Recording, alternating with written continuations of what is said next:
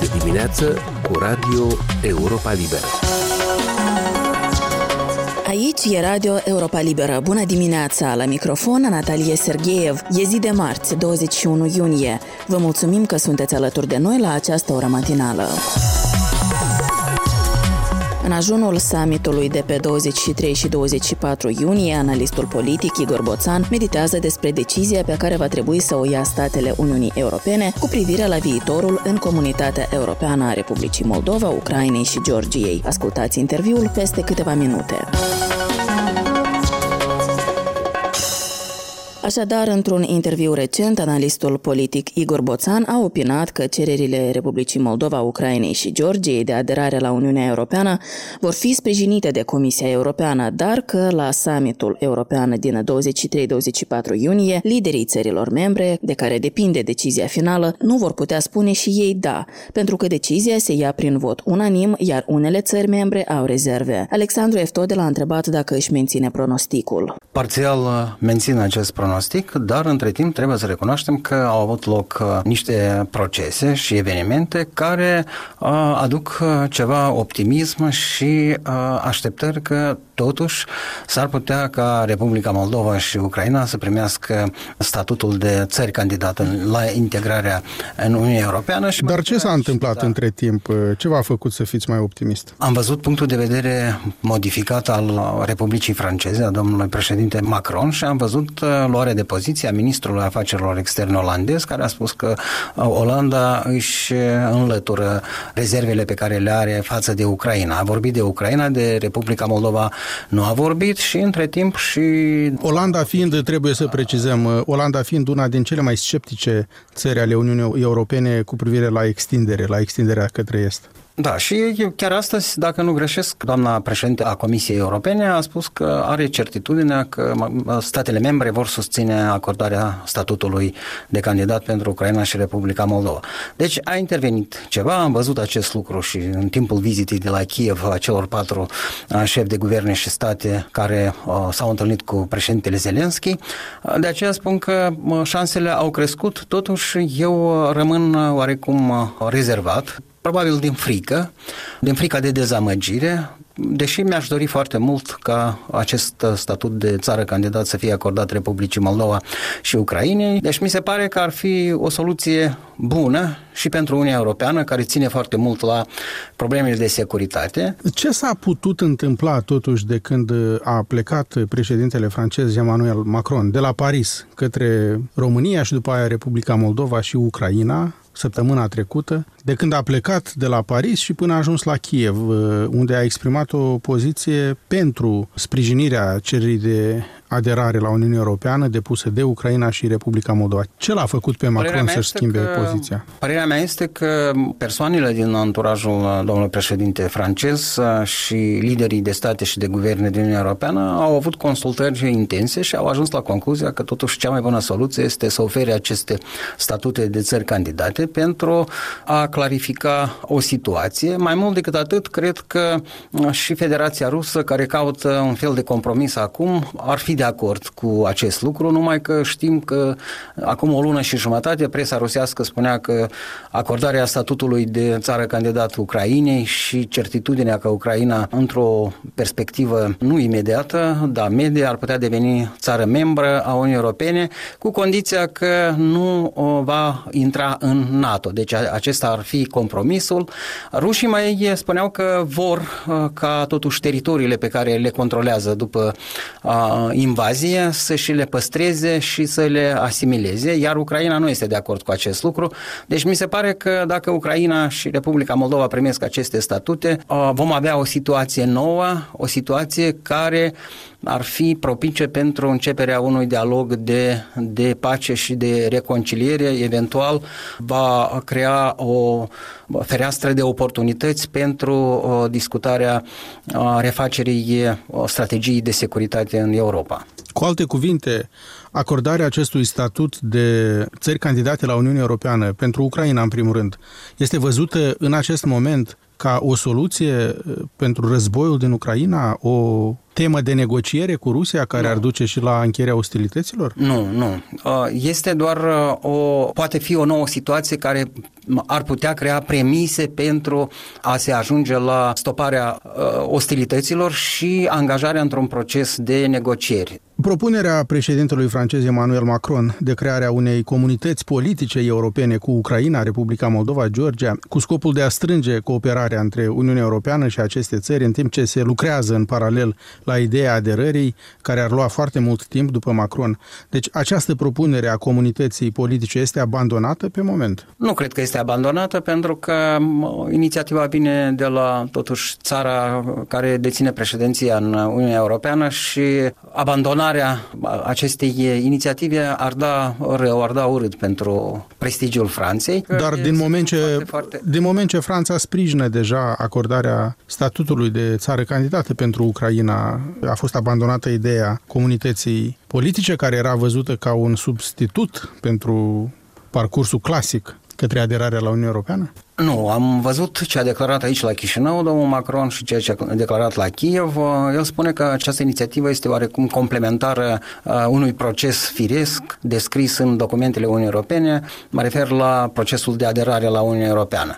Totuși, părerea mea este că această inițiativă este una superfluă, dacă pot spune așa, pentru că această propunere repetă într-un fel uh, lucruri care deja s-au manifestat în uh, raporturile dintre Uniunea Europeană și țările cu aspirații pro-europene. Deci eu nu cred că această propunere aduce valoare adăugată. De aceea am văzut că și președinta doamna Maia Sandu în timpul întrunirii de aici la Chișinău a spus că Republica Moldova susține acest lucru și îl susține pentru a nu, cum să zic mai bine, pentru a nu ofensa Franța, dar înțelegând că această propunere nu aduce mare valoare adăugată pentru că oricum Republica Moldova, dacă este angajată în acest proces european, de cele mai multe ori votează atunci când este cazul și în forurile europene și la ONU, așa cum votează Uniunea Europeană. În discuția noastră de acum o săptămână ați avut parțial dreptate. Comisia Europeană, într-adevăr, a recomandat ca Republicii Moldova și Ucrainei să li se acorde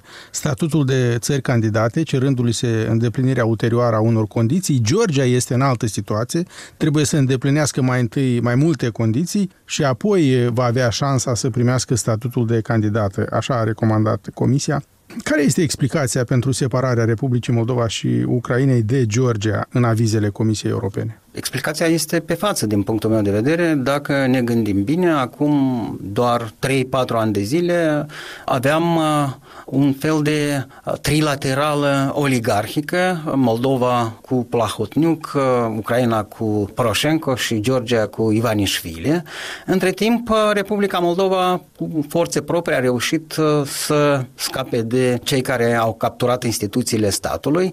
Războiul din Ucraina îl ajută acum pe președintele Zelenski să-și uh, rupă toate relațiile cu fostele grupări oligarhice, deci datorită curajului și înțelepciunii președintelui Zelenski, acesta devine un lider național care nu mai are nevoie de sprijinul unor grupuri uh, oligarhice, iar în privința Georgiei lucrurile nu s-au prea schimbat. Eu uh, găsesc că explicația tocmai ține de faptul că în Republica Moldova și în Ucraina, dacă dă Dumnezeu și se termină rapid acest război, procesele politice, de reforme și așa mai departe, va avea o alură mult mai vioaie, rapidă, iar în Georgia acolo sunt probleme foarte serioase în ceea ce privește pluralismul politic, dar este îmbucurător că uh, Comisia Europeană și doamna președinte a Comisiei Europene a transmis un mesaj foarte clar pentru uh, cetățenii georgieni, pentru Georgia de principiu se păstrează această perspectivă europeană, totuși la început clasa politică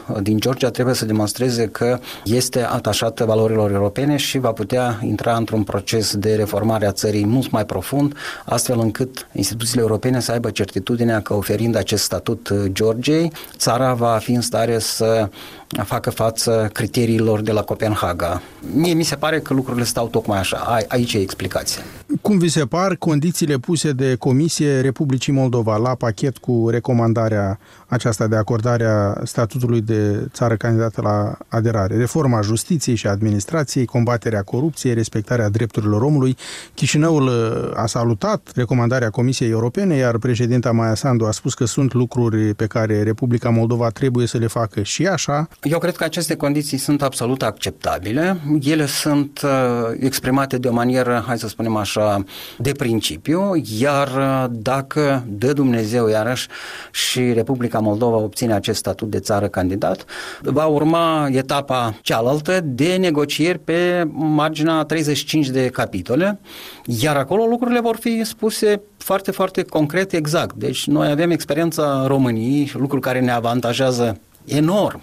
Și noi avem atitudine exprimată clar de conducerea României că uh, vom fi uh, ajutați să parcurgem cât se poate de rapid uh, toată această etapă, iar condițiile care vor fi acolo nu vor fi deosebite de condițiile care au fost puse, de exemplu, României, numai că mi se pare că în cazul Republicii Moldova va fi, pe de o parte, mult mai simplu, pe de altă parte, mult mai complicat. Mult mai simplu pentru că, de fapt, nu prea avem economie care trebuie reformată.